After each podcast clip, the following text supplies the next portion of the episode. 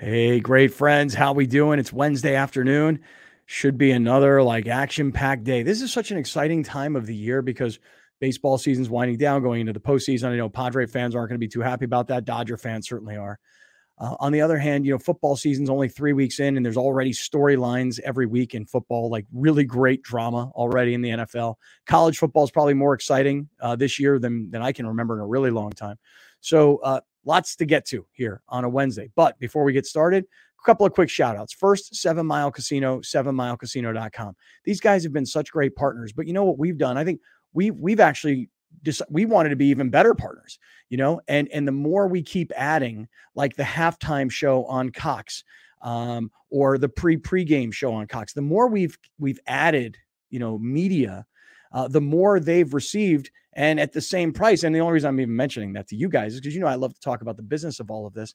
And and I always strive to over deliver. I think we've done that for Seven Mile, and you guys have gone down there and you've played cards and you've watched football and you've eaten great food.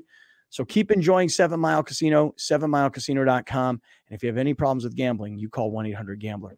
Hey, if you're heading to Seven Mile Casino and you're in the Chula Vista area, make sure you stop by and see our friends at California Holistics. If you're up closer my way, if you're up, um, you know, in the North County area, Torrey Holistics is in Sorrento Valley. So California in Chula Vista, Torrey in Sorrento Valley, and you save 20% when you use our promo code amazing. So whatever you use cannabis for, that's your deal, man. Sleep, pain management, anxiety, recreation, however you choose to use it, that is your deal. Um, you save 20% when you go to Torrey Holistics in California Holistics and use our promo code amazing. Um, speaking of amazing, I feel amazing. And I'll, I'll give a little bit of credit, maybe a lot of credit to Athletic Greens. You know, yesterday I was with my buddy up in LA and uh, he's been traveling all over and he's been in stadiums just like I had been in the last week. I'm like, bro, you need to take this. You need to keep your body as healthy as possible because there's always a guy on the plane who's hacking and coughing and doesn't have the consideration to wear a goddamn mask. You got to keep your body as healthy as you can. 75 vitamins, minerals, nutrients, superfoods, probiotics. And dude, like I know me, I don't do a good job with my diet and I'm not even doing as good a job as I normally do with my workouts. Give your body the energy it needs, the strength it needs to fight off, you know, anything really and be as healthy as you can be with athletic greens. Athleticgreens.com slash kaplan. Quick shout out to my guy gary cooper mountain trust realty services 858-376-1299 it is a complicated time in the real estate industry. I'm no expert. I'm just an observer but um, Gary is an expert, and and I think Gary would tell you if, if you can, now's a, a good time, and he can explain why that might be. 858-376-1299. Talk to Gary at Mountain Trust Realty Services. Let's get going. I'll talk more at the halftime, but let's get things going here.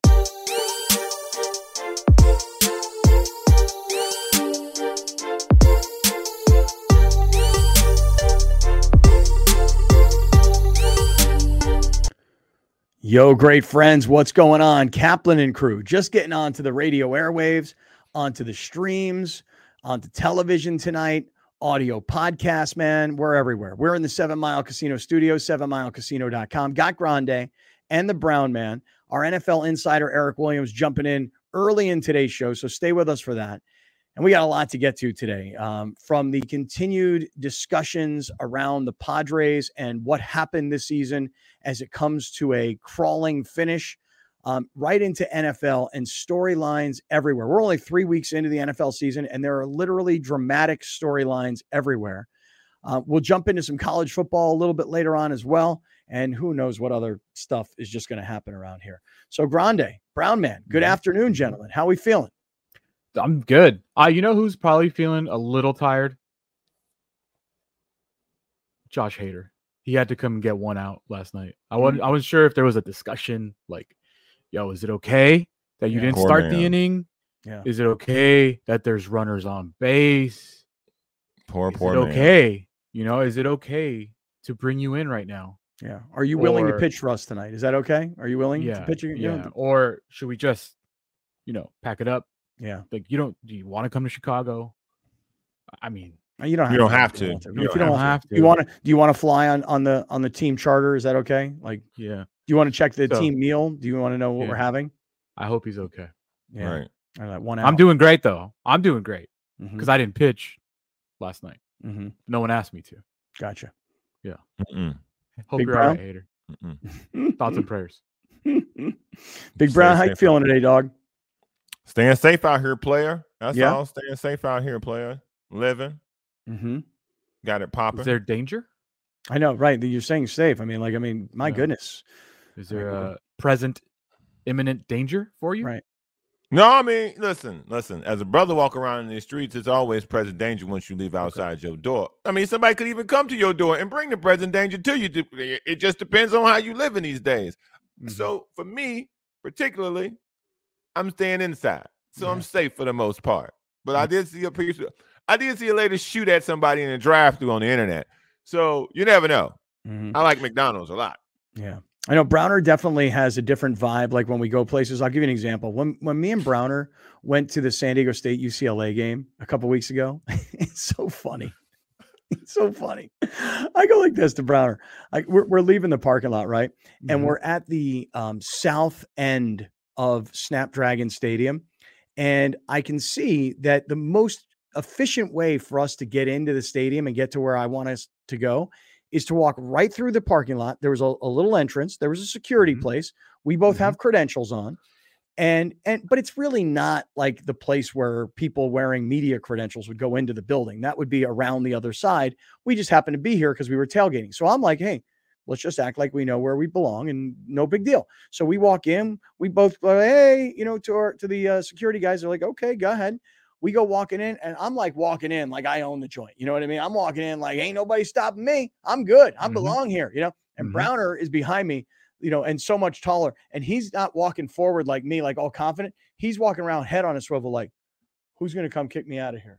Mm-hmm. What security guy is going to see the tall black guy walk in and come over and start some smoke. You know, who, who's going to do it? Right. I mean, Browner, tell me if I'm wrong. Like I had, I had the confident, oh, we own this. And you were like, somebody's going to kick me out of here what you just described is the the thing that they refer to as white privilege. Right.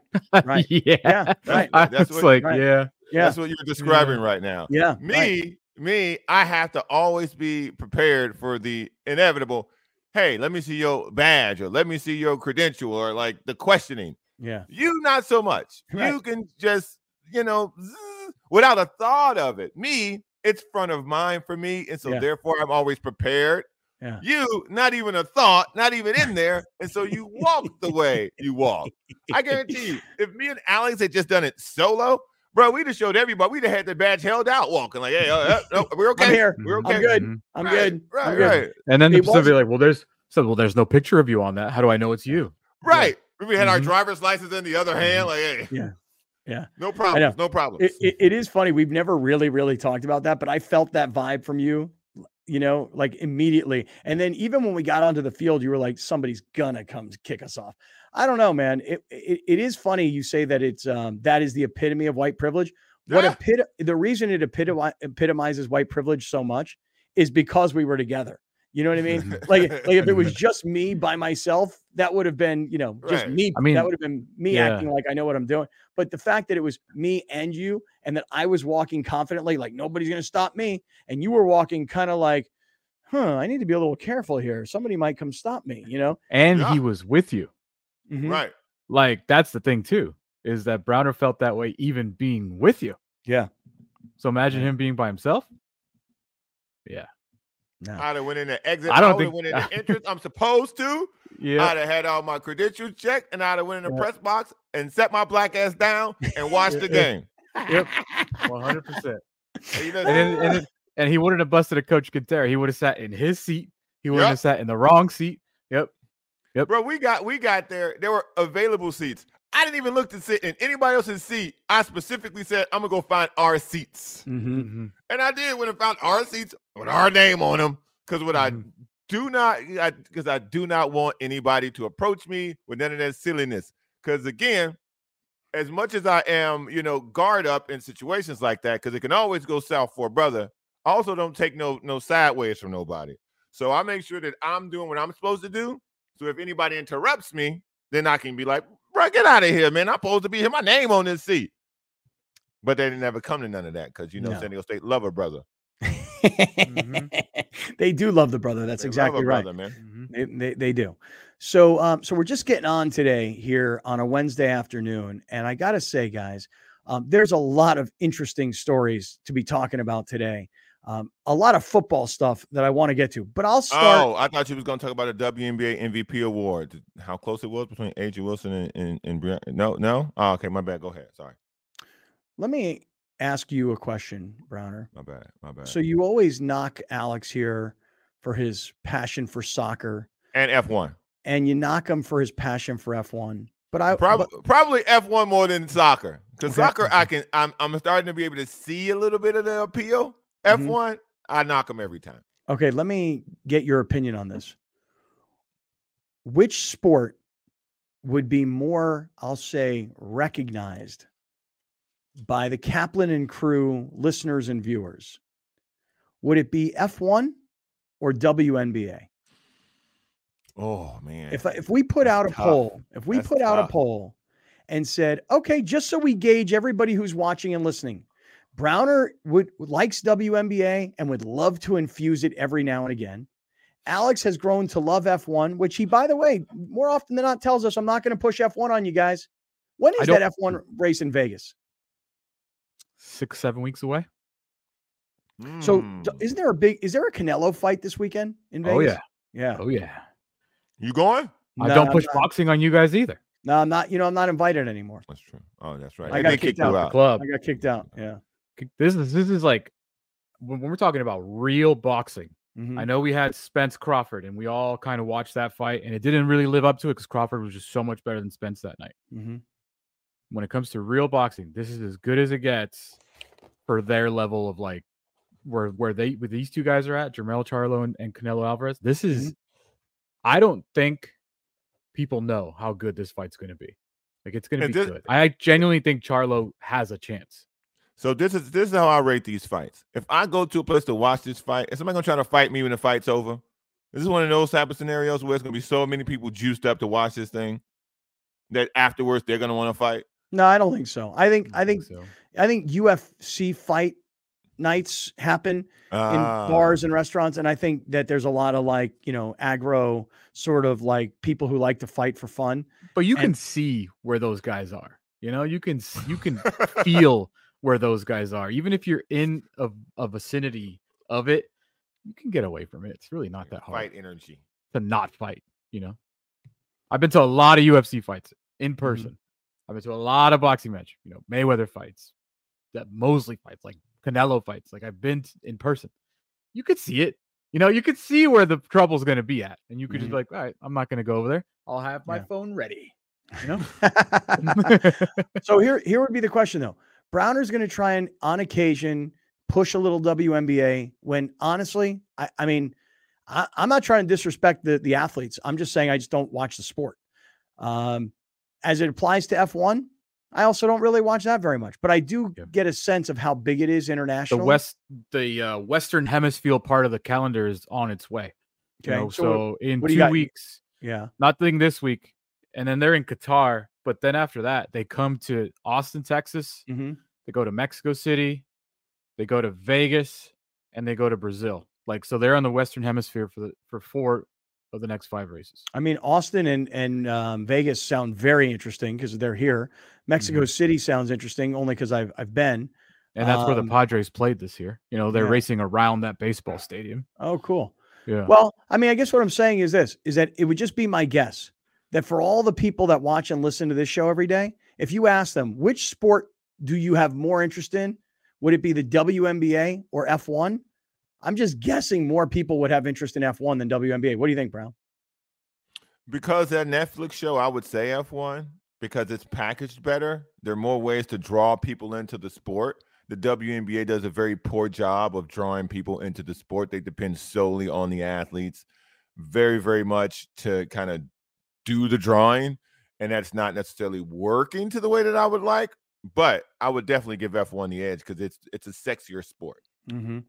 Yeah, I mean, just the way you bring it in, you know, how you're like, oh, I thought you were talking about the WNBA MVP race. like, no, I wasn't. Mm-hmm. Uh, when I talk about major dramas around sports, that had nothing. It was, it it was the closest. it was the closest vote ever. So I no. just thought that that's what you meant when the no. drama. No, there's a lot more WNBA games and there are F1 races, and Browner always points that out when you're talking about an F1 race is an event. There's only 22, 23 a year, right? There's WNBA games all the time. All the time, yeah. I'm assuming. but yeah, it, I, I would think it's pretty impressive for what F1's doing on television because right. the races are on at four in the morning and they're you know on the west coast. They're not on at like very viewable times, and they're averaging about almost two million viewers per race. That's pretty good hmm. For a wow. 5 a.m. thing on a Sunday yeah, right. morning. Like that's mm-hmm. pretty damn good. Yeah, but you say 5 a.m., but that's 5 a.m. here. Yeah, 8 a.m. Yeah, and the, and yeah. who knows what Saturday night the Japanese Grand Prix was at 10 p.m. West Coast time Saturday night, mm-hmm. which was like amazing. That mm-hmm. was all races should be at 10 p.m. Saturday night. That was great.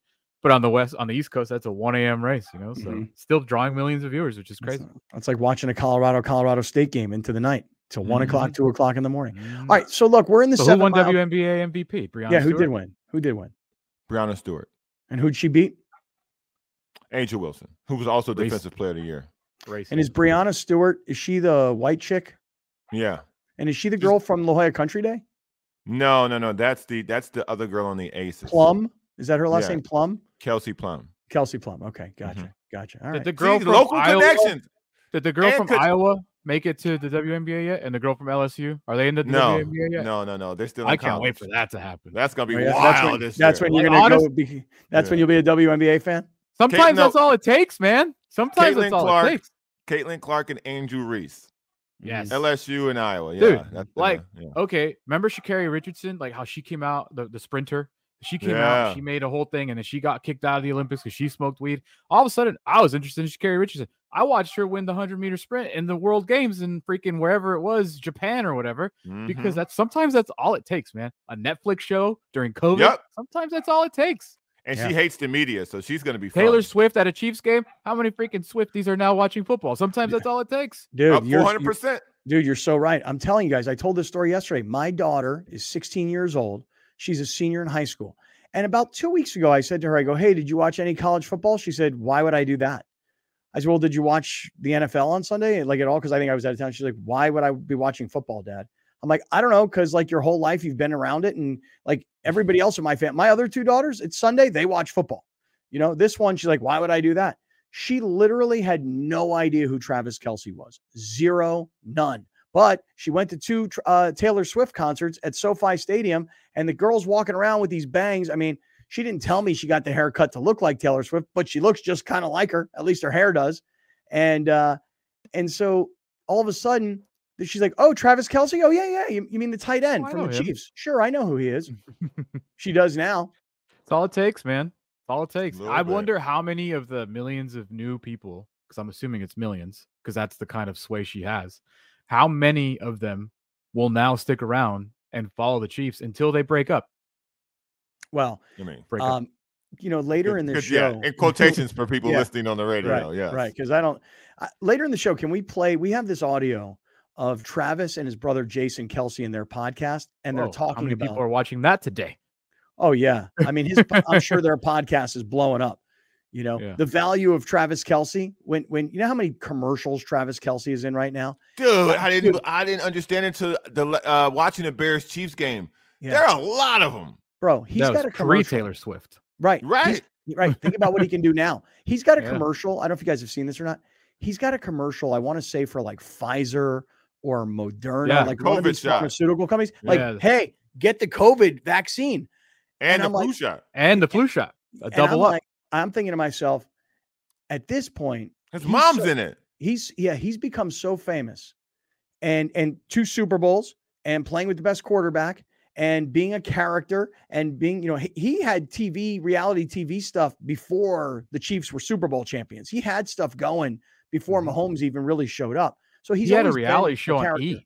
Right, a dating a, show, a dating like show, a, mm-hmm. a, dating show. Yeah, yeah, like falling for catching love or whatever. All right. I was chasing chasing something. Chasing Kelce or yeah. something like yeah, that. Yeah, yeah, yeah. Hey, quick timeout. Get me right back here. Get me sure. right back to Travis Kelce. Mm-hmm. Last night I watched a British reality TV show on Max on about the streaming service people. Max about the, the naked, naked people? people dating. I just heard about. Are they it. actually naked? Oh yeah, one do they blur? Do they blur? No, no, no blur. No, no wow. blur. Dude, dude. I'm they, gonna tell you a story after this. Go. Okay, let me tell you something. Guys with uncircumcised, you know what? Junk? Penises. Right. So I, I I don't really I'm not around a lot of dudes naked that are uncircumcised. Now, when I was in sure. football, when I played college football, and there were if there were hundred guys on the team, five or six of them weren't circumcised. And because I was like, I was like, oh my God, let me look at that thing. Let me see that thing. Uh-huh. Seeing this show last night, there were like five or six guys. I would say we're four of them. to Travis Kelce. Four of them were no not way. circumcised, dude. No, we are. Four, no, we're not. I got a story after this about. I know. No, four not. of them not circumcised. But but what a an uncircumcised thing looks like, and how different each one looks. Yeah. I mean, it was it like there was this one guy, and I was like, jarring. Ew, bro. Ew. Like other guys, I was like, all right, dude, whatever, you know. But this guy, and I don't mean to insult any dudes out there that are not circumcised. I mean that's as you're insulting the were... uncircumcised pop- population. No, I mean, what can I tell you, man? It's just it's just it's less common. So so it's, I mean, it's not like we walk around and like everybody can see, you know, like it's but, not like you're dude, insulting you, someone's face. Dude, you got to see this show. You got to see this show. The men are so, naked. I didn't know it was out already. I saw oh, a dude, link. I saw a link. I saw I saw like okay. a trailer or something. So I was in London uh for my honeymoon for my first marriage. and uh I love I when was, you drop stuff like this. I was just turning channels on the television. Mm-hmm. And so then this show, it was midway through the show. And so in America, they don't show naked bodies on, on the television that's like eight o'clock in the afternoon. They, they just don't do it. Mm-hmm. Bam, here it is, just wee wees everywhere on the show. so I go, what in the world is this? So then I look it up on my phone. I'm like, this is a there's a naked show here. So I tell I tell my wife at the time, there's naked people on this show. She's like, no, it's not. So then we mm-hmm. wait around for the second episode, and then it's just all naked women. And I'm like, this is a real show. Oh my God. So every day I watch that show while I was there. And so then I get back here and I'm telling people about the show. And they're like, there's, there's no way that exists. There's no way that's a real thing. There's no way mm-hmm. real people are just butt naked on the show. Butt naked. Two days ago, it shows up on HBO Max. Mm-hmm. No, Max. and I'm on or whatever, and I'm I'm on the couch with a young lady, and I'm like, "Yo, look at Sex this show." Saturday, right? It's Sex Drop Saturday, on, presented by Mushroom Life. Well, this is a little appetizer right here. And, and so I'm on the so I I go. I'm like, "Yo, look at this show." Boom. And then she takes out her phone. She's recording the show and sending it to other people of just dudes junk all over the screen. But Bro, it's not just it, guys. It's it's, it's women it's, too. It's women. So it, it's it's it's wild, man. I yeah. I, every you can only take like one or two episodes of it right. though. oh, dude, you're so, so right. So jarring. Right. The first episode, I was like, I can't believe what I'm watching. The next episode, I was the like, guy you with know the what? elephant with the elephant tattooed yes. around. Yes. Yes, dude. Guy had this elephant ears tattooed around him like his junk was the, was the trunk. The trunk. Yeah. Yeah. That's yeah. awesome. That and he had just, one leg. That's yeah. Great. He was a one-legged dude. He actually won the date. He did. He, he won the date. Shout date. out to that brother. Yeah, because there was a white guy that he was going against who was shorter and kind of fatter, uncircumcised. What's the show called? Naked Dating. No, no it's, called, it's, called, uh, ah, I can't remember the name of it. I don't know. And the host, she's so annoying that I just want naked her to get attraction. Naked. Yeah, naked yes, attraction. Yes. Yeah. And the host it tells the women that you know are picking out Is the host naked? No, she's dressed no, and she no. and and what happens Lame. is they wait, but Alex, the the participant who's picking out the naked person, that yeah. person then has to get naked for everybody. Yeah. Oh, so they're not naked. Two people are dressed, six people are naked. The contestant who's picking out the, the naked people, that person has to then get naked and be naked in front of the other people. And I just want like the host to take her clothes off. Yeah. Yeah. Sounds like a All very right. interesting start to a porno. All right. Travis Kelce, I'll get back at some point. I will. But let me get to the Padres right away. Stick around. This is Kaplan and Crew.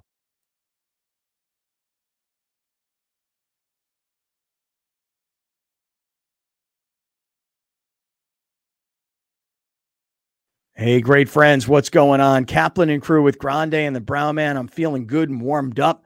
We're in the Seven Mile Casino Studios, sevenmilecasino.com. All right, let me um, start off by telling you guys that I was getting a text last night from a text. buddy of mine. This, this is a friend of mine who's a he, he's become a hardcore Padre fan. He actually grew up a Phillies fan, mm-hmm. but he texted me and he's like, "Hey, the Phillies just clinched the wild card," and I was like, "Gosh, you know that just bothers me so much." Meaning like here were the Phillies last year that made this like furious run towards the postseason and then made it all the way to the World Series, right? And a mm-hmm. year later, you talk about consistency. I mean, the Dodgers are what consistency is all about. The Braves are a consistent organization. St. Louis is generally considered that. Um, but the Phillies, back to back years, they'll play in the postseason. And this mm-hmm. was going to be a year where the Padres should do the same, and it just didn't happen. So this friend of mine lives in San Diego. He's from Philly, so he keeps in touch with the Phillies. He obviously he's, he's all in on the Padres, and he sent me this message last night about Juan Soto. And I was watching the game, yeah, and I was and, and when Juan Soto hit his second home run last night, this buddy yeah. of mine he said to me, he goes, when when the season is over, we will all look at the stats. We're watching the, the, second Soto home run right here. This was the one that he hit to the opposite field um, in like uh, left center. Just mm-hmm. bomb, dude. And this is what this friend said to me. He goes, When the season is over, we will all look at Juan Soto's year and we will say, That's what an all star player is. That's what a 35, 40, maybe more. That's what a $40 million a year ball player is. And I said, Yeah, okay the stats will tell us that that's true. But I would also ask this question How much of Juan Soto's success has come after the season was lost? After everybody said, I give up, after everybody said, we're not going anywhere. And I'm not saying that that he wasn't good along the way. I'm just mm-hmm. saying that when the pressure is off, and and listen, here's one thing I'll say about Juan Soto: dude showed up every day. Dude showed up to play 100. They all did. They yeah, all did. They did. You're right. But he really showed up to play 162. And and so, you know, you play every day, you get four at bats every day. You're a ball player of his caliber, you're a professional of his caliber. You put up numbers. I'm not saying that Juan Soto didn't have a great year because the numbers will tell you he had a really good year. But career year.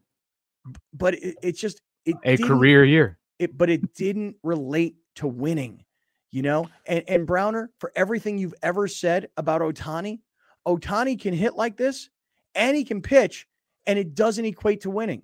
So, Alex, if you could put the numbers back up because I didn't have a chance to kind of really just go through them if you could, really quick for everybody. 35 home runs is a career high, 108 RBIs. He's two away from a career high. Uh, most walks in baseball, 128. Fifth best OPS, 935. Like he's having a career season. He's gonna at the end of it, it's gonna be like, damn, right, that's pretty good. Okay. And and what I said to my friend though was, and here's what I said to him last night. I go, the Padres should trade Juan Soto. And he kind of he laughed at me, and you know what he said? He goes, "I'd do anything to come on Kaplan and crew and debate the other side of that. That the Padres should not. Yeah, the Padres should not trade Juan Soto.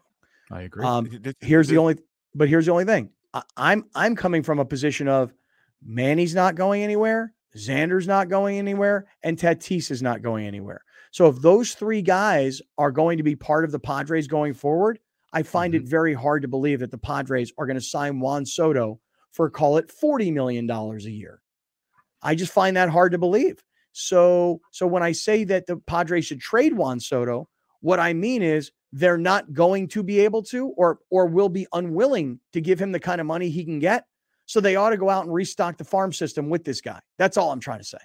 What the in response to the end of the year statistics on this team, this is the one thing that I've been consistent with that I've said since the All Star break. At the end of the year, they're we're all going to look at these stats, and they're all really good, with the exception of Tatis, who hasn't really created a, a stat level for people to expect him to do X, Y, Z. Xander Bogaerts and Juan Soto at the end of the year will look like they had either average years of what they do, or this guy turned out to have a career high year in things there's two sides to this. Either these guys are slow starters and they do great at the end of the year. And when you need these guys to be great at the end of the year, it just so happens that they're not in contention, or they play better when there's no pressure on them to be successful because you're so far back in the race. I believe for Soto's case and for Xander's case, they're slow starters because in the postseason for the Padres, Soto got hits. Soto got big hits. So On that Saturday night, he scored that game. Go ahead. Exactly. So he got hits when you needed him to. So if we're talking about guys who all four of these guys can't be here, I 100% from a financial perspective agree with you, Scott. All four of them can't be here. That's why one of them has to go. Oh, and listen, if you, if you, could tell me, if, if you could tell me, me you trade Xander, if you said, hey, I could trade Xander or I could trade Manny and I could keep Soto, I would do that.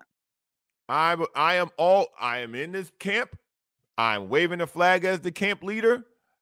I would trade Manny Machado if it meant keeping Juan Soto, but I wouldn't do it if I was going to lose Soto to free agency anyway.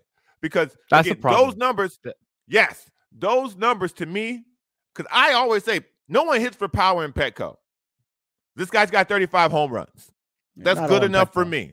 Yeah. They're they're not all in Petco, but a person in a Padre uniform that can hit you 35 home runs at that age, you need to find a way to keep that guy. And if that means you have to give away the guy who's kind of been your staple, but also the leader of the confusion, I, me personally, I don't think they're going to do this, but that's the guy that I would move. Because mm-hmm. Xander, at the end of the year, here we are again. Look at Xander's numbers, and he has been great this month. So has Soto been great this month. So if they were in contention right now, Soto would be getting MVP votes for having his team in contention. Xander's right, name would be not. in the conversation as well, but yeah, they but are not. not. because I believe right. that these guys are slow starters. Yeah, I don't believe that. I, I believe that the reason that they're fast finishers is because this there was no pressure. Now you could say, but wait, look at last year. Last year, they there was pressure because they were trying to battle it, you know, to get into the postseason. Correct. Right. So, Correct. so when you're battling for the postseason, or when the and the other guy has off, two World Series rings. Yeah, and, the, and, when the pressure's off, I mean, you're like, hey, I, you know, I can go out there and just play, um, or I'm playing for something. Listen, I, I, mentioned it a long time ago. I'm not saying that Juan Soto was Chase Headley, but Chase Headley had this monster second half because the season was long over. Um, I, I'm just saying that a month ago or so, when it seemed like the season was over, Bogaerts blew up. And I think Soto has blown up. Alex, what do you say to all of this? I think that it is one of the most ludicrous things on the face of this planet to say that you're going to be better without Juan Soto. Like I, there is no there's no scenario in any in anything that has to do with the San Diego Padres where you're where you're better without Juan Soto. Correct. That's just a freaking fact, dude. Like you get you, you thought you were bad, get rid of those numbers and replace it with another Trent Grisham in left field.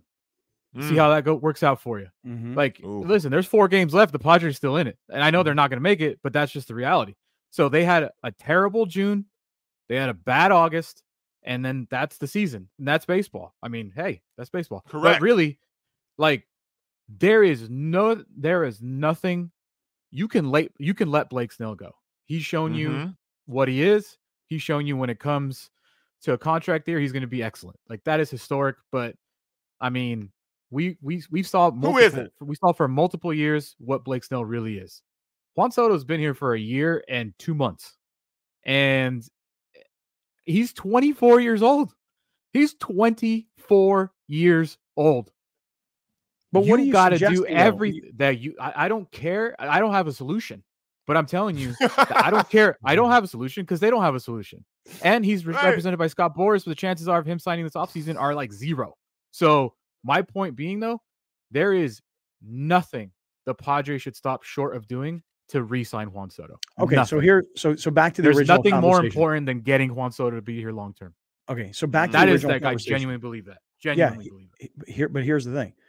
Interesting. If if if you've already got Machado at 35 million, and mm-hmm. you've got Bogaerts at 28 million, and you've got Tatis. I don't even know what the numbers are. He doesn't ever make more than like 25, I think. Oh, okay, so let's just call it 25. I know that there's a lot of talk now about how the Padres next year will not have the 255 million dollar payroll that they mm-hmm. had this this past season because they didn't get the return on the investment. So and that was literally never sustainable.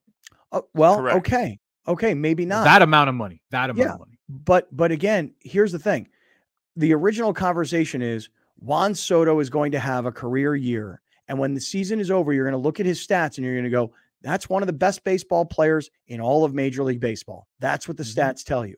But you're the Padres and you've doled out a lot of money to three guys in particular. And they now have long term deals. Manny's deals another nine years. Bogaerts' deals another nine years. Tatis, you don't care about because Tatis is so young. But you have two guys in Manny and Xander that have nine years remaining, and they're they're in their early 30s if if if the scenario were posed this way, if you could trade one of the Padres' big three, I call them the big three, even though there's a big four. But if you could trade one of the three guys that are signed to keep Juan Soto, my answer would be yes. Yes. And if you said, well, which of the three would you trade? I'm with Browner, and I've been consistent. I said this weeks ago. I would trade Manny Machado. Here's where I think the biggest problem is is that even if the Padres thought the same thing we thought, I don't know how many teams around Major League Baseball, even as good as he's been, I don't know how many teams around Major League Baseball want to take on Manny Machado's nine year, $35 million a year contract. Uh, if, if you, th- this is where the hard decisions come in, because this is a very difficult decision to make. You have to just get a team to just take them. Don't worry about prospects. Don't worry about trade value. Just get another organization to take that full contract because you're going to have to turn around and give all that money to Juan Soto. To because to me, that's the only viable option in this. That you trade one of those dudes and you get somebody to just take the take the contract because you got to turn around and give all that money to Juan Soto. So there's no other option. People, so for those people listening or watching right now, and they're talking, and you're hearing us talk about trading Manny Machado, trading Xander Bogart, or Xander Bogart, like right? Let's put it all into perspective of why this conversation even has to happen, right? $255 million payroll is not going to happen. Kevin Acee said they will have a $200 million payroll. That's kind of what this team is expected to to go be going forward. It's baked in. Yeah. Payroll. Acee's article today. Can you just show everybody the paragraph that, that you pulled out, and then we'll we'll jump right back into it. But this is how Acee reported it today in the Union Tribune uh, about how I don't have payroll... anything from Acee today. Oh well, what did you? Which one was the paragraph that you had pulled out? That's about Bob Melvin's future. Okay, all right. Well, Okay, because it also mentions the two hundred fifty-five oh, okay. million dollars. So, um, okay, I didn't realize this was Dennis Lin. I thought this yeah, was Acee. team officials have acknowledged that the Padres payroll currently at franchise record two hundred fifty-five million will likely be pared down in twenty twenty-four. Uh, Kevin Acee's article two days ago talked about like around two hundred million is probably what they'll be. And, and, by the way, the beginning part of that whole Dennis Lin thing that you just showed was, yeah. um, listen to this line there has been widespread speculation that Melvin, who has a year left on his contract, will either voluntarily leave the organization or be fired at the end of the season. I told you guys this three weeks ago. It wasn't, it was news to me. Um, it wasn't news to people that were so close to the Padres, but that Melvin was, he really wanted to quit at the end of last year because yeah. he, he just hated being um, a puppet for AJ Preller. He, he definitely was brought in um, the way they scored him from Oakland when nobody knew he was available, he definitely thought coming in he was going to get to manage the club. And mm-hmm. the way mm-hmm. he managed in Oakland, and that obviously that was power taken from him. So the the idea that he was going to quit at the end of last year seemed far fetched when I said it on the air a few weeks ago. It's being widely reported everywhere since. Um, and so, as far as Melvin is concerned, did you see his quote? Because we all had a great laugh yesterday when he was talking about how Josh Hader wouldn't pitch, but that's just the way it is. And he blamed it on Hader and he blamed it on Preller, but he didn't even have to say who he was blaming it on. But Bob Melvin, people are now starting to ask him, yo, dude, um, have you been told you're getting fired? Or are the rumors true that you might actually be leaving? Alex, can you put up what uh, what Melvin said? Here it is. Go ahead. Let's let's hear what he said. He said, uh, "I'm doing my job like I always have until someone tells me different, and I have not been told different." Right. Yeah. No one has told me that they're firing me but you're not asking the follow up, or at least it's not. We don't have the quote. Well, implication being that, and if you read it in context, context implication being that he's not going to quit. That was yeah. Why, why should he? If if I were him, I wouldn't quit. Why I'm would I forfeit that money? Well, listen, you have one more year left on your deal.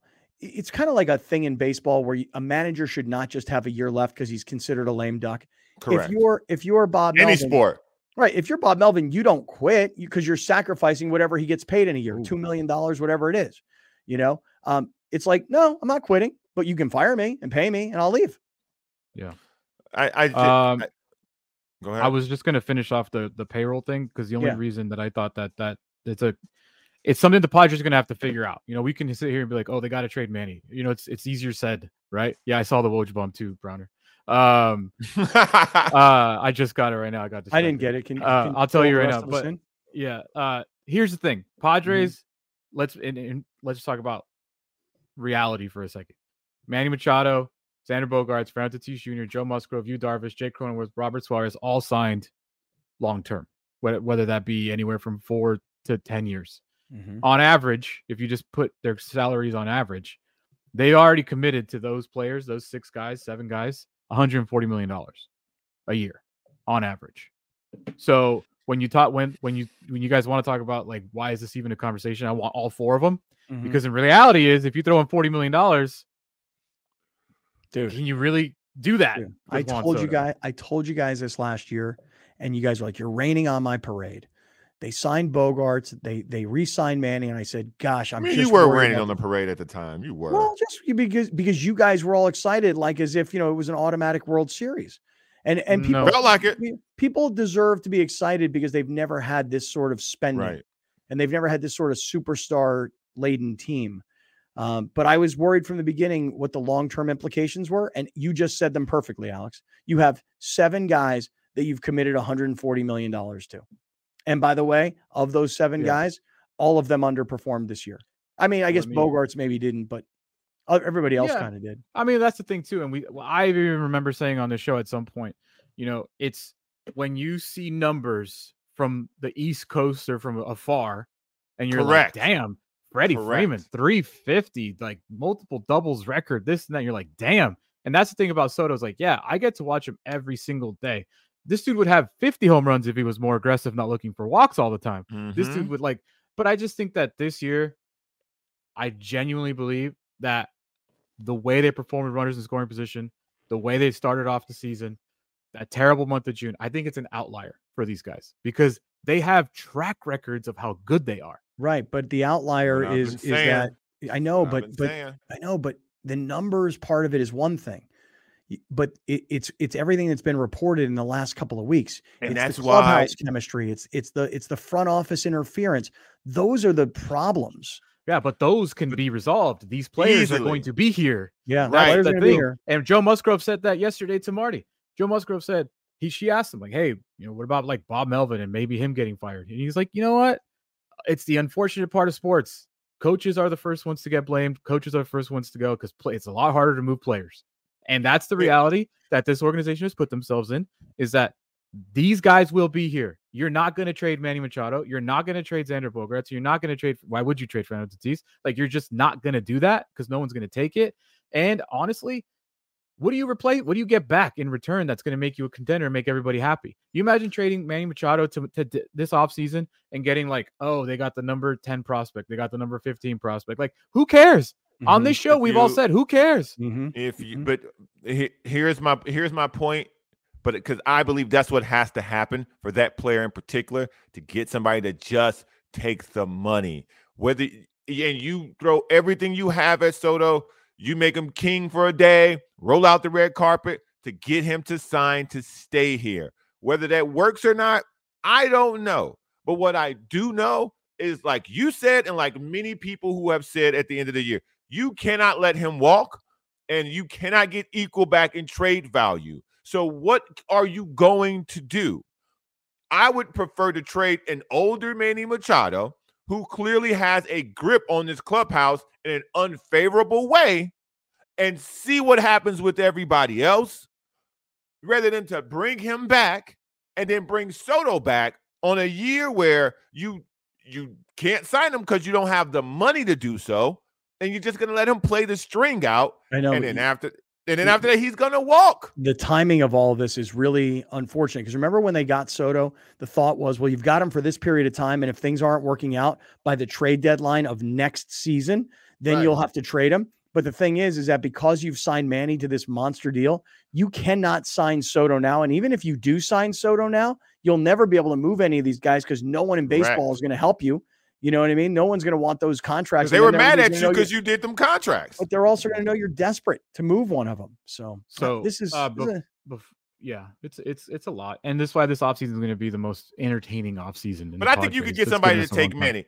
I see. No. But here's the thing: I think you can get somebody to take him if you don't want anything back of importance. I don't want Manny traded. You guys never asked me. I don't want Manny traded. This guy carried this team last year.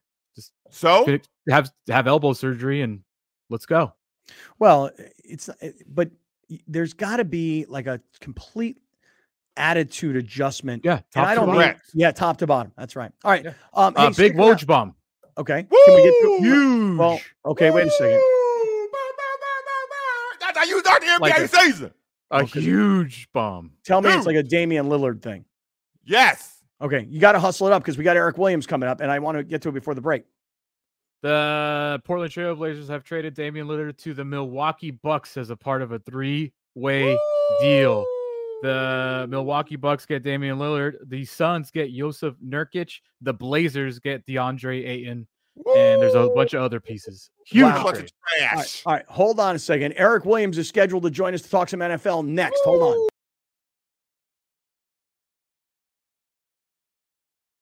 All right, everybody. Hey, quick halftime report. Thank you to everybody who has contacted me like I, I, posted something the other day on Facebook, which I never really do anymore, but I posted something on Facebook about my college visits this past weekend. And some guy hits me up and goes, Hey, hey, hey, what's the promo code for the mushroom products? And here's what I told him go to our website and click on Mushroom Life, and that'll take you to where you can buy and save that 50%. I was saying that I got this box of products the other day from Mushroom Life, and the literature inside kind of says it all. Uh, mushroom Life has launched a revolutionary line of functional and euphoric mushroom products utilizing the planet's most powerful medicinal mushrooms. This unique and appealing line is highly effective, efficient, and a convenient solution to nurture the body and elevate the mind. We call it mushrooms for life. So you see that product in the middle, that green bag, that's their euphoria product. And that's what they were talking about here. Um, medicinal mushrooms for um, a variety of different things, whether it's functionality or euphoria. I just say this. I always say be careful with those because, you know, as Brett Weiss says, you can take more, not less. And Alex, you seem to have the opposite opinion. You say just go for it. Is that right? Mm-hmm.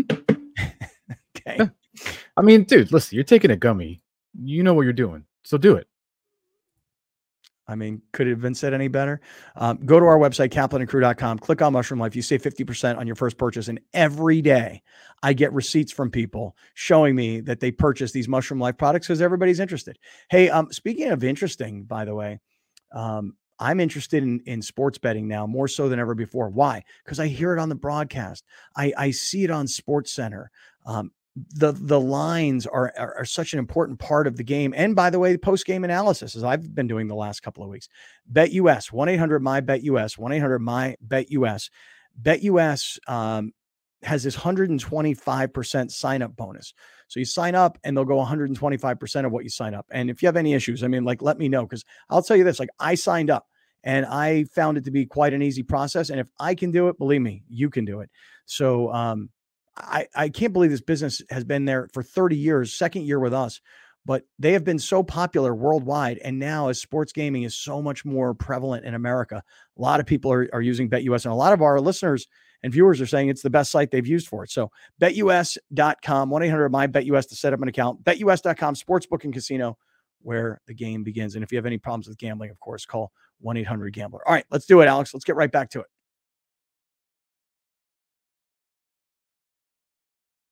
Hey, great friends. What's going on? Kaplan and crew with Grande and the Brown Man. Hey, if you're just getting with us, let me tell you where things started. First segment, we're kind of warming up, we're loosening up. Uh, lots of stuff, and you got to really focus and concentrate to stay up with us because, man, we were just all over the place. Second segment, we were deep into the Padres and Juan Soto and the career year that he's had and what his stats look like at the end and what it equates to to winning and how do you keep the guy. And we were about to get to Eric Williams from Fox Sports to talk some NFL, but we've pushed Eric a segment because at the end of the last segment, everybody's phone was blowing up with a monster, monster a trade story in the NBA. Now, look, I know we're not in NBA season, but um, a story of this are now. yeah, story of a story of this magnitude deserves a little bit of time.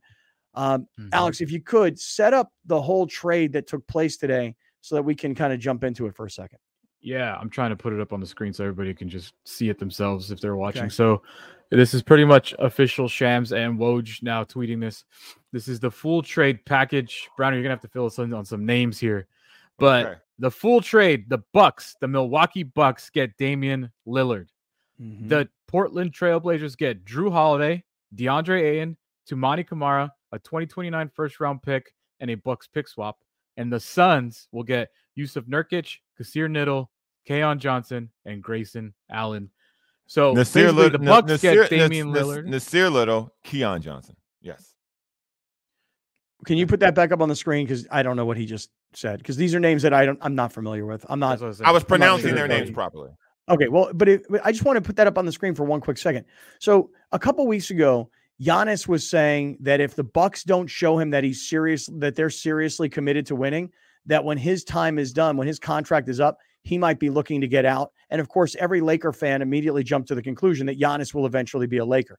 But if the Bucks get Damian Lillard, which according to the reports they have, um, I would think that that shows Giannis, hey, we're not joking around. We're we're really serious about winning. What I can't figure out here is, uh, Browner, look at the Suns line down at the bottom. What did the Suns really, really get out of all of this? So I think the Suns needed more balance on their roster. Jusuf Nurkic is pretty much a lesser but serviceable version of DeAndre Ayton. He won't demand the ball, but he's very injury prone. He's had multiple uh, lower leg injuries, which is pretty bad. Nassir mm-hmm. Little was uh, supposed to be one of these uh, McDonald All American, North Carolina freshman All Star lottery picks, which he turned out to be. He is an undersized four. He cannot score. He cannot dribble. Will he play defense for the Suns? That's a question. I think Keon Johnson's played maybe two minutes. He can score, but can he score at the NBA level? And Grayson Allen is the inter- the most interesting person in this trade to me is Grayson Allen. He's mm-hmm. the most dirtiest player left in the NBA. He doesn't necessarily get along with teammates because of the dirty things he does, but he's a really good NBA player. He's like uh, uh, Alex Caruso or um, this other guy the Lakers have that everybody likes, the white guy. Mm-hmm. Austin Reaves. Uh, yes, he's one of those types of guys. Very mm-hmm. good NBA player, earns his spot, plays defense, and can score for you in a pinch. So I like what the Suns did with the with Jusuf Nurkic and Grayson Allen. I don't know what Nassir Little's going to do, and I think Keon Johnson's pretty much going to be uh released. But I, I like really what the, I like what the Blazers did. I think the Blazers, you know, Lillard was telling everybody he won't come back, he's gone. Look how the Blazers have just kind of stocked up their um, their current roster, I, and, and, they've got some no. draft picks coming. No, you don't think so? I mean, they no. but but they had to get something for Lillard. True, you're 100 percent correct. They had to get something for Lillard, but what was out there for Lillard I think from a youth perspective, they could have gotten more from Toronto. The problem with the Blazers is Jrue Holiday is a point guard. He cannot play small forward. The most important, the not the underlying reason why they traded Dame is because they have the kid who they drafted number two, and they also have Anthony Simons who plays the, the two guard and he scores. So what is Jrue Holiday gonna do? I think he's gonna get moved again. They're gonna keep DeAndre Ayton because they need a big. I never even heard. I have never even heard of this Camara character, and a 2029 first round pick is whatever to me. Yeah, I mean it's it's just it's just an asset to have. They could have uh, got more. The Blazers could have gotten more. What do you think? No, I just think that's that's what I wanted to ask Browner about because I know Jrue Holiday. I know how much of a cancer DeAndre Ayton has turned into in Phoenix. Yes. I don't know what Toumani Camara is, and obviously picks in the NBA don't mean anything unless you get like a top three pick. So correct. I just think that the from an outside perspective, the Blazers were out of the Damian Lillard business and they just mm-hmm. were ready to get out. Right. And by the way, but we're paying does... a guy 60 something million dollars to be Ooh. on a mediocre team. Yeah. The, I mean, the, inter- the interesting part about the Ohtani of the Blazers. Mm-hmm. Yes. Lots of lots of stats, no wins. No wins. Yeah, lots the, of salary I, and and and nothing to yeah. show for it. The idea with this trade is going to be the team that did not make the trade because it was supposed to be the Heat from the very beginning, and they didn't want to put on the table enough to make the trade happen. So that's going to be interesting. Uh, Philadelphia didn't want to put enough on the table. Toronto didn't want to put enough on the table. And now you trade this guy to the conference where these other teams and other front offices didn't want to put enough on the table to a team that literally just needed another guy. Like this is I just I this I, is listen, altering. This is altering bring, in the NBA. I always love to bring it back home.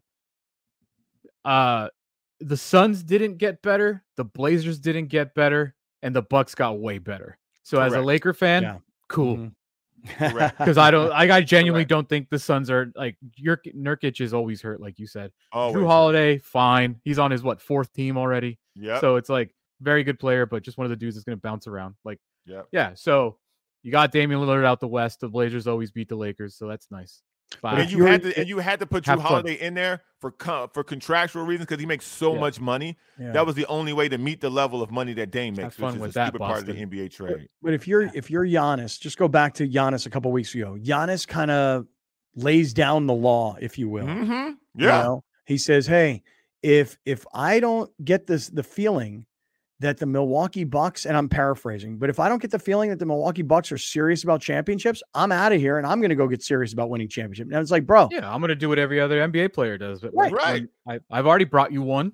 Yeah, enjoy it. I'm out. Well, help me get yeah. another one. Right, right. Yeah. Like, like I'll, I'll stay here because I like it here, but you have to help me win more rings. I Correct. can't just yeah. be a because it it kind of I know we'll talk about this with Eric Williams coming up. It's kind of like Davante Adams from the Raiders was saying yesterday. Well, we'll, mm-hmm. we'll wait for Eric to show up, but it's kind of like Davante Adams is saying, I don't have time for this. Mm-hmm. And and guys kind of realize at some point, hey, yeah, I know I'm young and I know I've already won a championship in, in Giannis's case, but I feel like I could be an all-time great. And to be an all-time great, I need more rings. Giannis already won a championship. Giannis already won MVPs, and he's only 28 years old. He's going to be mm-hmm. 29. Crazy. He, Crazy. For the NBA, he's about to enter the, the next three or four years will be the best Giannis we've ever seen. He's and fully gonna... grown into his body.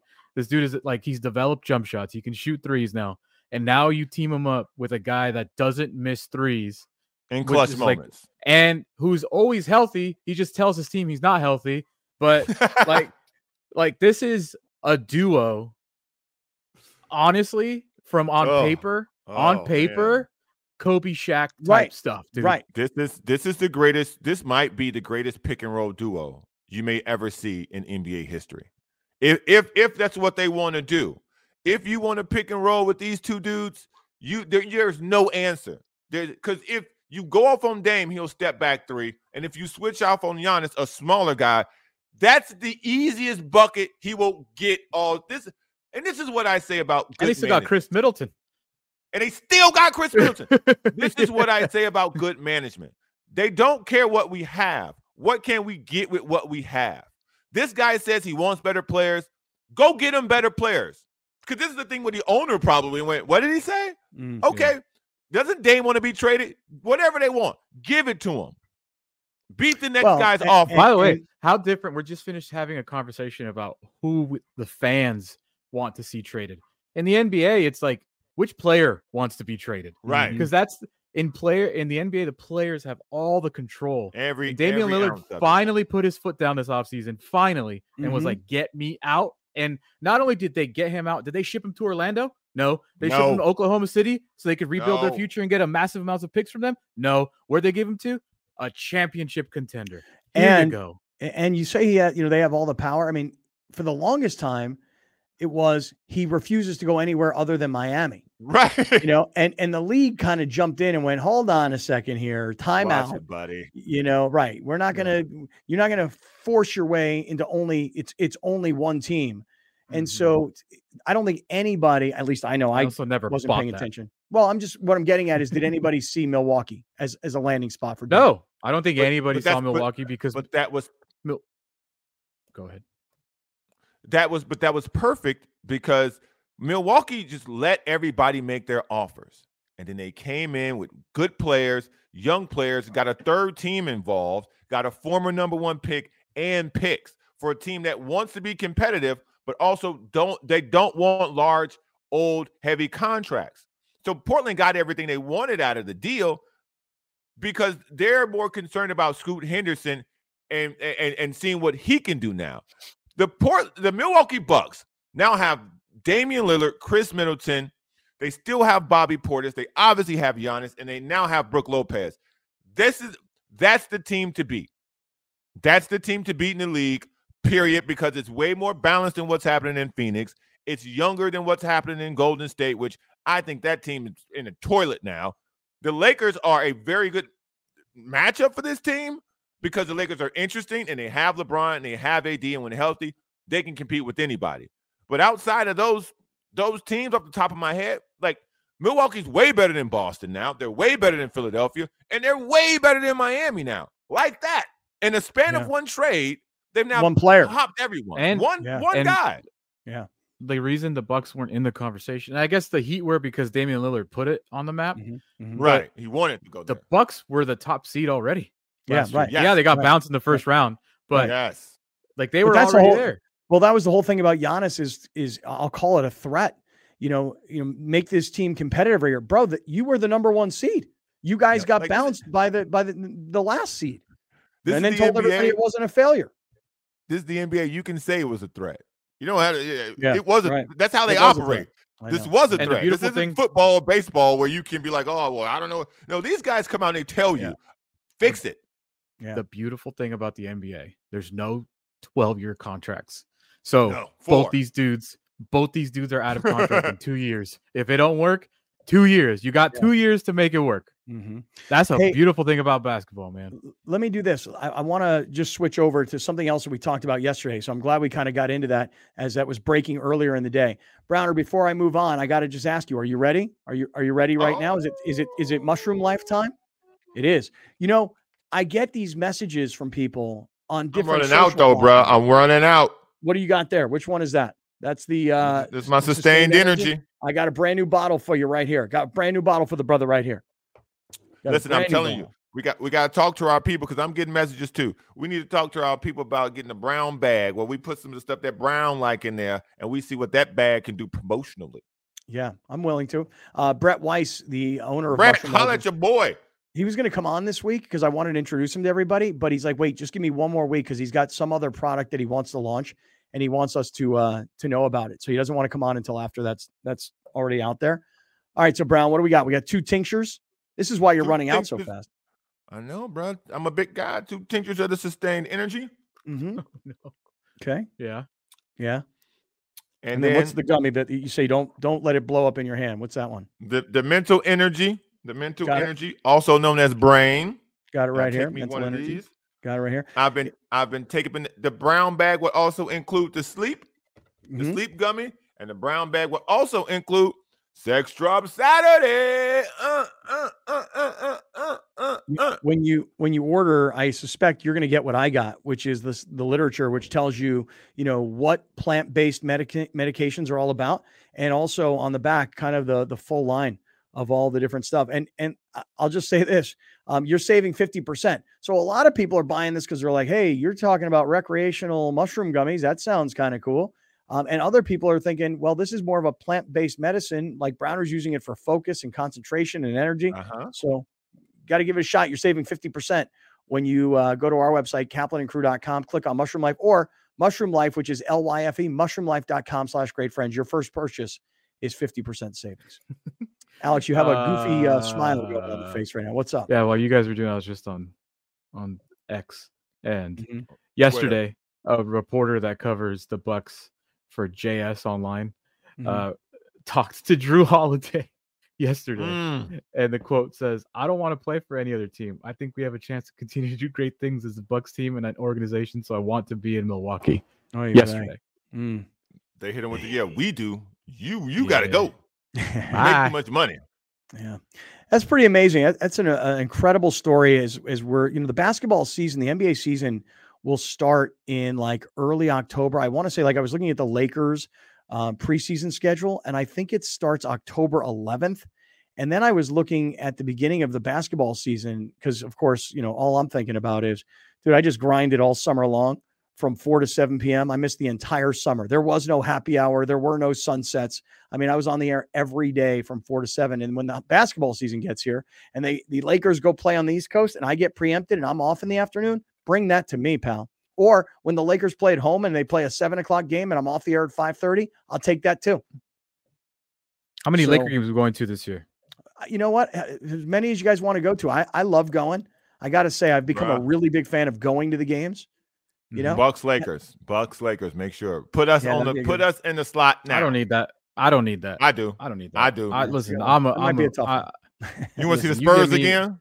You get. I'll, I'll. I'll watch the Hornets. I don't care. Well, no. You, you know what? The Spurs. You won't be able to see them. Wembanyama. That's going to be a good ticket this oh, year. True. Yeah, that's right. So they out. Right. We yeah. got to see the, the Wizards.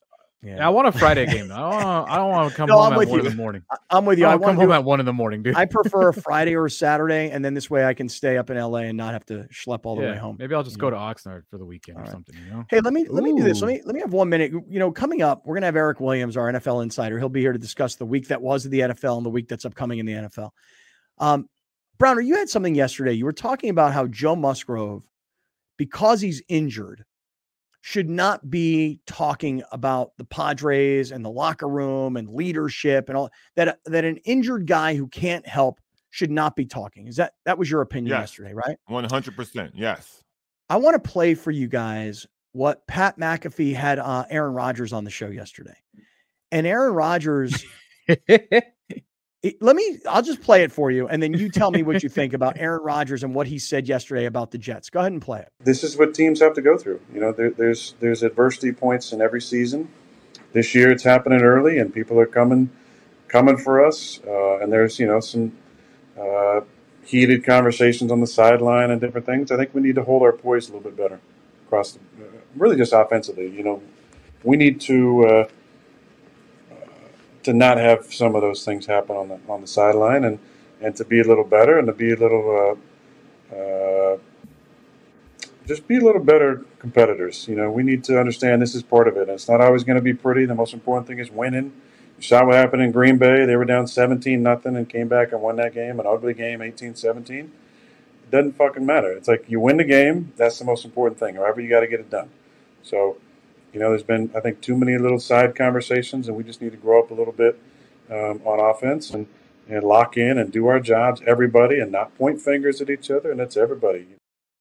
All right. So, all right, listen, we got a couple minutes before uh, Eric Williams. Should should Aaron Rodgers, who's a first year New York Jet, who got hurt after four plays, should Aaron Rodgers not assume the role of leader?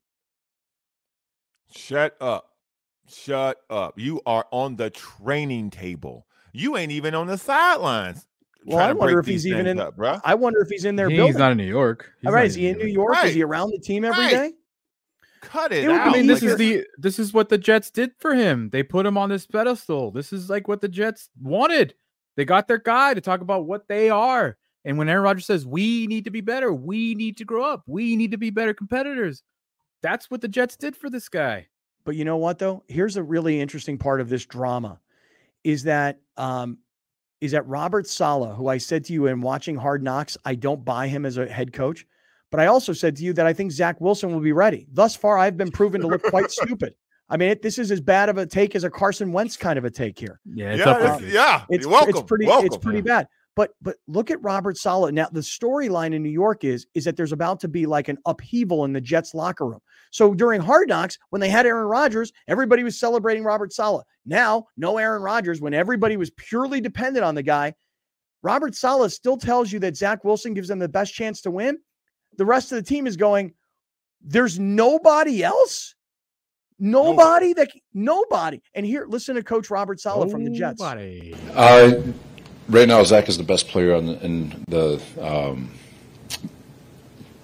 he's who gives us the best chance to win, and um, you know, so that's basically the, that would be the cleanest answer I could give you.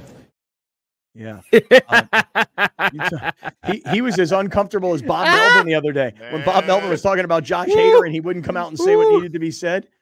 Man, oh man. He, That's bad. He he he uh let me think about this. He mm. hmm. Uh, he gives us the best chance to win. I guess. You know, hey, if Woo! you ain't got no if you ain't got no Damn. haters, you ain't you ain't popping. That's what he said. You, you ain't got no haters, you ain't popping. Uh, I guess he's popping right now. Joe Namath, hater number one. Oh man. Man. Robert Saleh be popping. Dude, we hit. Man. Uh, maybe. I, oh, just, by the way, uh, real quick, going back, yeah. I know we got to go to Eric Williams. Jimmy Butler put on Instagram, NBA, you need to check the Bucks for tampering. Oh, really? Interesting.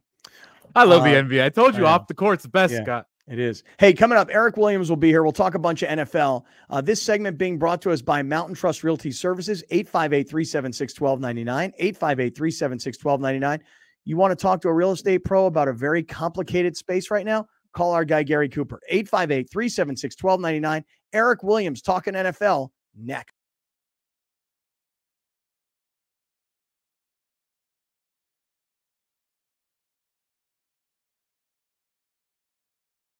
All right, great friends. Hey, it's Kaplan and crew with Grande and the Brown Man coming to you from the Seven Mile Casino Studios, sevenmilecasino.com. You know, we were talking Padres in the last segment. I said we wanted to talk some NFL in this upcoming segment. Here to have his weekly discussion is Eric Williams, our NFL insider from foxsports.com. You know, uh, Eric, for so many years, covered the Chargers when they were in San Diego. He covered the Seattle Seahawks before that. He covers the NFC West in particular right now. That's his area of expertise with Fox Sports. So here's Eric Williams back on Kaplan and crew with Grande and the Brown Man. E, how we feeling today? What's up, fellas? feeling great. Looking forward to uh, a week four, interesting week three with a lot of uh, upsets and uh, interesting to see what's you know what's going to happen this week. Yeah, as a matter of fact, I received a uh, message from a longtime listener, and he uh, was talking to me about the Chargers, and he was talking about how we're gonna shock the world because we're gonna after we beat the Raiders, we're gonna knock out Dallas and we're gonna beat Kansas City. And I went, bro, uh, Dallas just got beat by Arizona. I don't think the Chargers beating Dallas will be shocking the world. Eric, what did you think of the Chargers and the way they won this past weekend against Minnesota? Yeah, definitely a lot to talk about. You know, the fourth and one uh, on their own 24 yard line, going for it, and analytics versus old school decision making. Um, I think people are just kind of used to Staley making that decision at this point. Like that's it's almost not as controversial as it was when he first started doing it. You know, people are more kind of head scratching in terms of giving Joshua Kelley the ball in that situation, not trusting your your 250 million dollar quarterback whatever Herbert makes and, and, letting him throw the ball, particularly with the way that he was playing, you know, throwing for over 400 yards, only seven incompletions. Uh, seemed like the the decision should have been to to either use Herbert and quarterback sneak or some kind of play action pass and let him throw it. That said, they don't get it. Your defense is able to to get a turnover because the Vikings panic and don't clock the ball at the end and, and save some time and give them some more plays. Um, he still feels like they should have punted in that situation and, and, and forced Miami to drive the length of the field. Uh, but I get it from an analytic perspective. And I also get it from the perspective that I think Staley's team expects him to go for in that situation. And they would be scratching their head if he didn't go for it based on what he's he's done in the past. And so I feel like he has buy-in not only from the players but the entire organization uh, in terms of you know that's kind of who they are and their identity. Um, at the end of the day, it works out for them. Um, and, and now they're one and two, and they have the Raiders coming to play them. And, and like you said, Dallas after that. And so the ability to kind of turn things around uh, uh, in terms of where their season's at. Yeah, I um as bad as the Raiders are, uh, and as much kind of storyline as there is now, around Davante Adams saying, "Hey, I ain't got the time." You know, um, in fact, Alex, can we play that while Eric is here? Yeah. Um, this is kind of the story for the Raiders now, right? Is is you're three games into the season. The quarterback is, you know, just marginal. Plus, he's in concussion protocol. The other plus, wide receiver that had a really good, you know, uh, first week, he's in concussion protocol. And um, Davante Adams is pretty much telling everybody, I don't have time for this in my career. Here, play it. Yeah we we having a tough time consistently doing that right now. And I don't want to act like it's all crazy. It's, you know, it's week three, but I don't got time to wait around. You know, and it's not a personal thing. I mean, it is a personal thing, but it ain't just about me. But I mean, it's not my mentality to sit here and try to take all season to figure it out. You use these early games like this to establish our identity, and we uh we not doing things the right way to, to establish a winning culture um, early in the season. So we got to do something to, to turn that around. Hey. Oh man. Uh, all of a sudden, Chargers Raiders, where you know, if you were a Raider fan, you're like, hey, there's gonna be a blackout at SoFi Stadium on Sunday. Yeah, I mean, the Raider fans may take over, but I don't know how much they're gonna have to cheer about this weekend, Eric. Started with hand, how they handled Josh Jacobs. You know, he mm-hmm. wasn't in training camp, and you're a team that really leans on running the football. So you have no rhythm and chemistry with with the running game, which is kind of what you want to play off of to protect the guy that you gave a lot of money in, and Jimmy G. And we know from Jimmy G's passes, he needs to be, it needs to be set on a table for him to have success. Uh, it doesn't seem like that has happened. And oh, by the way, this is the same guy that really struggled when he coached in Denver. And we kind of mm. wanted to give him a pass on that. But now we kind of watch what's happening again. And like it's kind of the same stuff that we saw with the Broncos, you're now seeing uh, with the Raiders in terms of, you know, mismanagement in, in, the, in the clock and game day. Um, you now have players that are that are that are talking like they're talking.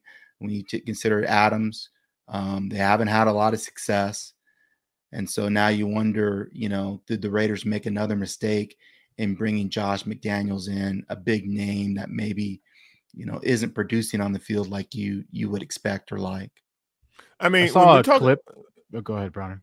when we talk about producing, I mean, it's it's interesting you say that because if we if we go back to the Chargers side of the conversation, the idea that they can have so many names on defense and have spent so much money on defense, and to then also draft this kid now uh, with this name I can't pronounce, who appears to be a yeah yes, who appears to be a very good football player on the yeah. defensive side of the ball. Yeah, and your head coach is a defensive head coach and that's the side of the ball you're struggling on.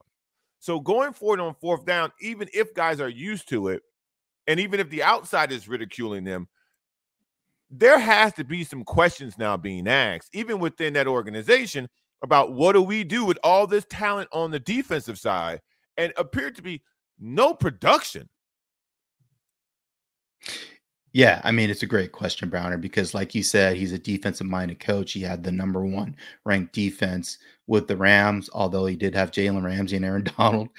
And now mm-hmm. you, you, mm-hmm. have you have Bosa, you have Mack, you, you signed JC Jackson to a ridiculous amount of money, and he can't get on the field because he's not healthy. The defense doesn't seem to be playing to its potential.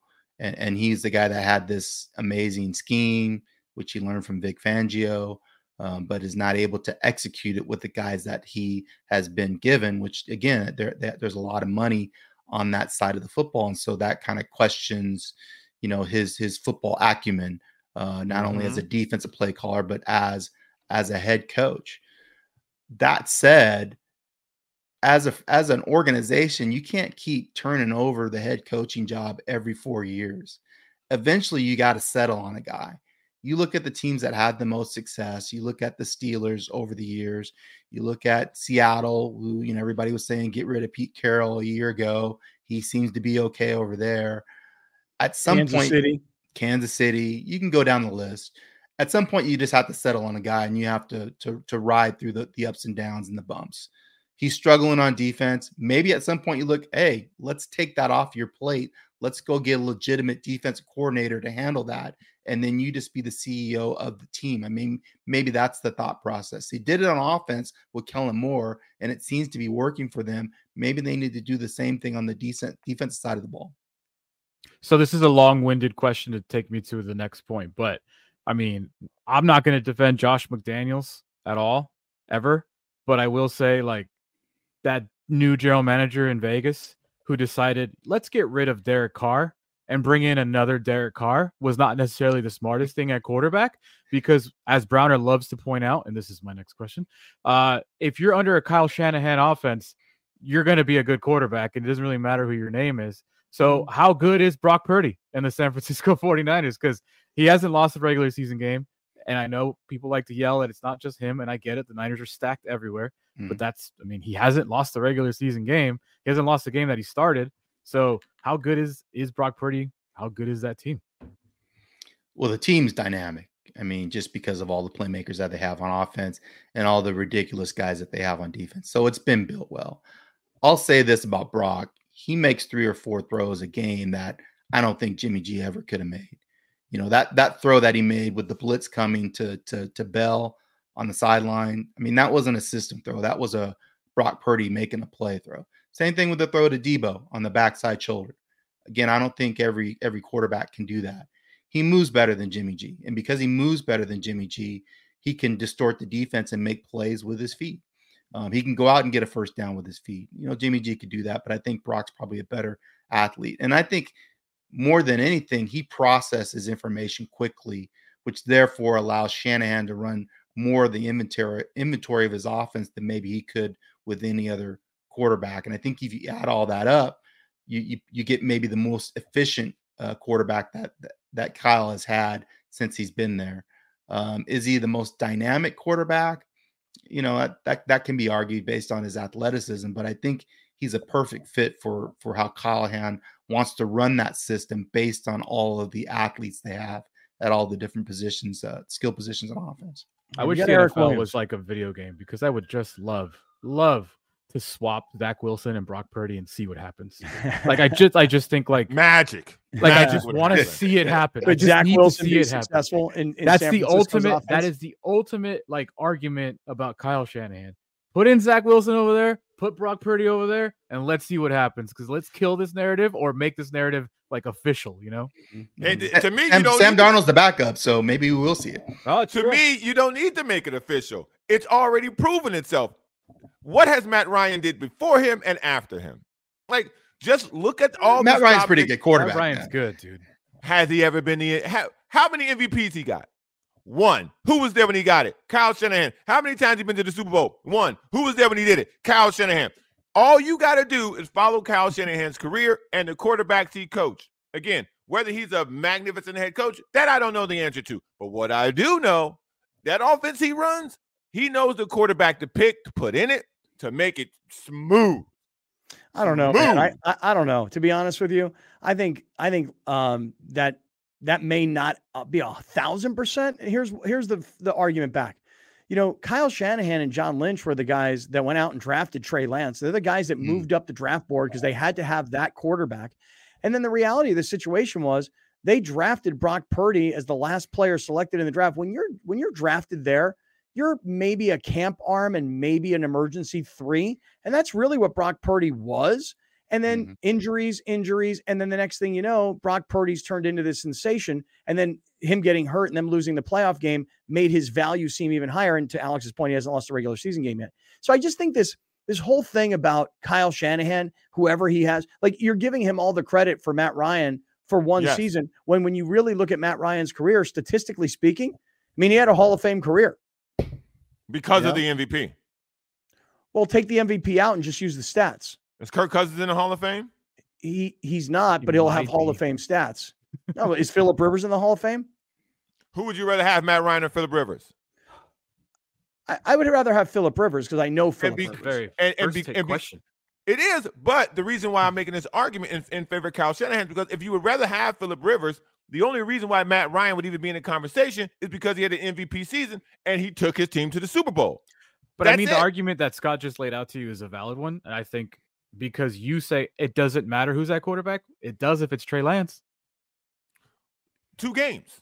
He played two games. I, I know, but but they they kind of made a decision that he's not real he's not as good as a guy who was drafted in the last pick of the draft. I mean that okay. he's a he's a, a first round pick that they moved up to get all they gave up a lot of draft capital to get everything everything you're saying is absolutely true. It doesn't matter what sports you play. If you come in for the guy that's hurt and you win and you don't lose, you got the job. It doesn't matter where we took this other guy or how good he is. You have not lost the game. You got the job until you lose. Mm-hmm. Well, in this case, um, he's got the job because they got rid of the other guy. Eric Williams is here, our NFL insider from Fox Sports, who's sitting here now, like now listening to an argument rather than participating. Um, Eric, let me, since we're talking about the NFC West and we're talking about the uh, the Niners, what do you think about the Rams? And I ask it like that for this reason. Here, here's what I think. Um, you know, they may not have the roster.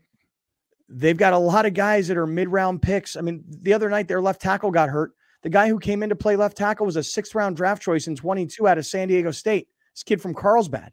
Right. Um, they don't have the roster, the Rams, but at least I can see them competing and fighting. Whereas, since we were talking about the AFC West, when I look at the Broncos, what a bunch of quitting mm. dogs uh, I saw this past weekend giving up 70 points. What, what do you make of the Rams through the first three weeks? I think the Rams are, are what I expected. Um, it's a very experienced coaching staff. You know, McVay has just one losing season since he's been there. So McVay knows how to coach, understands his system, understand what he want, what he wants to do on offense and defense. And so they're going to be a tough out be, be, because they're not going to beat themselves. And I think you you saw that through the first three weeks. They they went up to Seattle and and maybe the Seahawks were a little complacent and and and they caught them. And then they give the Niners a good game at home. You know, have a chance to to win that game in the fourth quarter, and then it kind of gets away from them. Uh, the week three thing was the Bengals were ready and the Rams were were just not. Um, personnel wise where they needed to be to compete with that team, mm-hmm. particularly once they started having injuries on the offensive line. Mm-hmm. That game was very similar to a lot of games we saw from the Rams last year. They can't block anybody. McVay is too stubborn, wants to run his system, even though he has a backup left tackle, won't give him any help. Stafford sacked six times. That you know they're pressured half the time, and they're very young at receiver and at the skill position. So I think it's hard for them to make in-game adjustments because those guys haven't been running that system a lot. But they're going to be competitive week in and week out. If they're healthy, they're going to win more games than maybe people expect. But if they start to have injuries, particularly on the offensive line, the season could go south on them, particularly yeah. if Stafford's hurt and, is, and they got to go to Brett Rypien. Is it mm-hmm. like official that Cooper Kupp will be back after the IR, or is that still lingering? Is he that already still, playing? Do, even, do they even talk? Oh, listen to Browner. Well, he already Brown, playing. Right, Cooper right. Kupp already out there. He just changed his name. Right. He, he's now number seventeen. Yeah. Puka he, Nacua. Yeah. yeah. yeah. Hey, I, I talked to Eric Yarber, the receiver coach. Puka Nacua yeah. is not Cooper Kupp. They oh. see him more as, as Robert Woods in terms of a oh. classic Z receiver that can that can block and and and and get over. Eric, that doesn't fit Browner's narrative, man. When you when you show me Cooper Kupp and Puka Nacua in the same room, then I'll Look, believe you. Yeah. Cooper Kupp's going to be back on the field sooner than rather I, later. I think they feel like he'll be back in the next week or two. Yeah. In the meantime, here's the difference between Cooper Kupp and Puka Nacua. Puka Nacua had a whole bunch of targets and a whole bunch of catches in the first two games. Um, no touchdowns to go with them. I mean, Cooper Kupp scores touchdowns. Cooper Kupp, and by the way, Alex did a study for us the other last week. You know that um, when uh, Nacua was targeted, it was 20 times in the second game.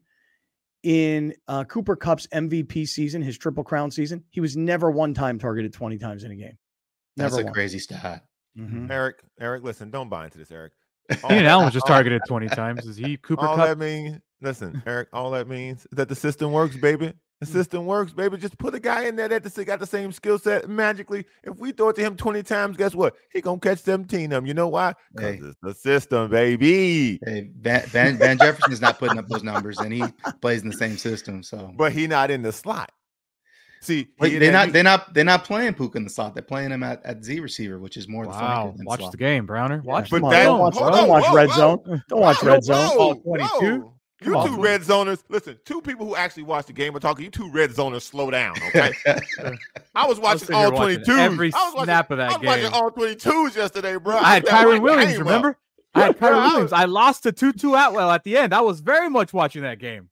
There's fantasy implications. You're watching with a different lens, okay? I'm watching as a breakdown, okay? So as a breakdown, because like I said, I watched them all 22s yesterday, so now I'm fully ingrained in how these football thing work with these these, these, these styles. When Cooper Kupp come back, he gonna be running the same routes my, my dog is right now. You're gonna see the same stuff.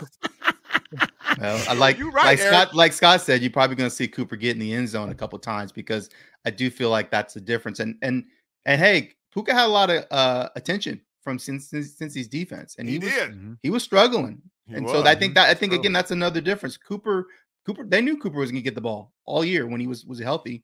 He's still getting his numbers. Yeah. So I mean, I think that kind of mm-hmm. speaks to the difference between those two, a, two players. It's a super interesting game on Sunday too, because it's like I know Anthony Richardson is good and he's probably back on Sunday, but you just won with Gardner Minshew, and Minshew just that dude just wins games, man. Yeah. Like, Get out of here! He, no, no, seriously, like a, he he balled out. He, yeah. he listen. Anthony Richardson is playing. Period. All right. Period. I agree. Probably so. I agree. Probably so. I'm just saying that he played in the, the two games, quarter. But in the two games he played, he left both games already for the injury. Like he gonna leave this one too. Hey, Eric, I don't think I, I, know a lot of Rams fans are, are feeling confident because of the way they've been competitive. But I think a lot of Rams fans are underestimating, you know, Indianapolis beating Baltimore this past weekend. That, that was a pretty impressive win. Rams gonna slice and dice up Indy. I'm sorry. Oh yeah, they are. I like I, it. You know, the reason I say that is is Gus Bradley, who who I have a lot of respect for and is a good defense coordinator. Their defense is more static pre-snap, and I think when you're more static against a veteran play uh, play caller and quarterback like Matthew Stafford, they're going to know where they want to go to pre-snap, and they're going to get to their targets and marks. And and I I think they're go they'll be able to go up and down the field a little bit. I don't know if they'll be able to score because they have struggled in the red zone, red zone, but I do feel like they'll be able to move the football. Okay. All right. Well, listen, uh, it should be a good weekend. I mean, between the Chargers, I say hosting, I'll put it in quotes, the Chargers hosting the Raiders. I mean, Derek Carr used to say every year, we're, we're going to our, our home away from home, you know? Um, so we'll see. I, I, I presume that the Raider fans will completely dominate SoFi Stadium on Sunday. Where are you going to be, Eric? I'm gonna be at that game this weekend. I'm looking forward to to watching it. And you know, like you said, it's gonna be a lot of silver and black in, in the house. But you know, I, I, like the Chargers with Justin Herbert and potentially the Raiders playing a backup quarterback. Yeah, yeah, and uh, man, Mike Williams, that guy, guys just cannot stay healthy. Um, to be Dude. continued. I know you guys don't pay attention to fantasy, but Joshua Palmer got picked up in every league today. Yeah. every league, Quentin Johnston and Joshua Palmer got picked up today. Mm. Yeah. Eric, um, have a great football weekend, and uh, we will see you next Wednesday at the same time. Cool. I appreciate it. Have a good one, fellas. All right, you too. Right. Eric Williams from FoxSports.com, our NFL insider. This segment being brought to us by BetUS, BetUS.com. That's where I've been losing money recently. Sean McVay still owes me 20 bucks. BetUS.com, 1 800 My BetUS. Eric about that. I know. Stick around, everybody. We got lots more to still get to.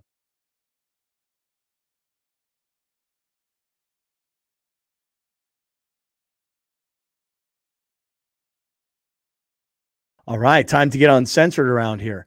What a weird show, right? Like opening segment today, somehow we got on the story of like the naked game show and mm-hmm. uncircumcised mm-hmm. dicks. I didn't say this like because I know we were on TV and radio. Dude, they got all these guys butt naked standing there, and like four of the six guys are are uncircumcised. And um back to I, this.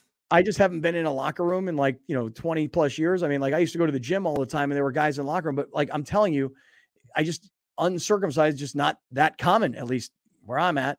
And um, and dude, these guys with these uncircumcised deals, dude. Um, I mean, just I don't know, just very, very different looking, and each one of them really, really different looking. Those of us that are circumcised, eh, it's all the same. You know, little guys, big guy. You know.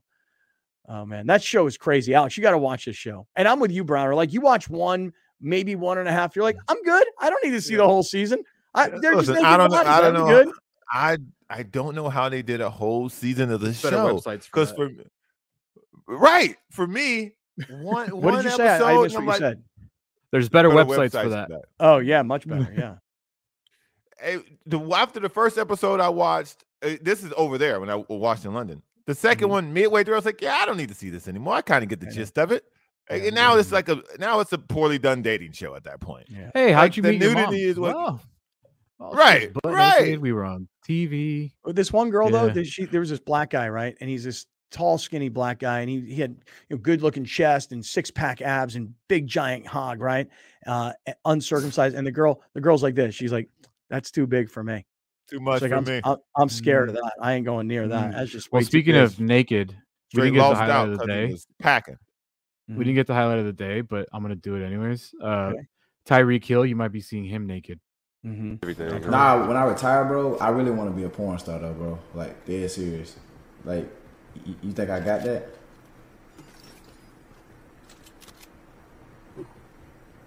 No. Nah, I mean, just do, do whatever you want, bro. I ain't, you know what I'm saying? I don't got an opinion on that. Yeah, bro. Like, I really, I really think I. Who's he talking to? What? I don't know. I don't even know that where was that came uncomfortable. From. That was very yeah. uncomfortable. Mm-hmm. What? Tyreek Hill wants it? to be a porn star. I mean, if you want to be a yeah. porn star, be a porn star. What do you expect another man to say when you go, "Hey, man, when I retire, I want to be a porn star"? What is he supposed to say? Here, here's what I would say. I would be like, "Why? What what what attracts you to that industry?" And are you practicing now? You know, I mean, I'd like, like to know that. Oh, that was, I mean, are you being you're being you're being serious? Like you you actually want to get into the adult film industry? Yeah, I do. Okay, in what capacity? Do you want to be an actor? Do you want to be a producer? Do you want to be a director? Um, do you want to do it all? I think he's uh, very clearly talking about wanting to bang on TV. yeah, it sounds like it. Camera.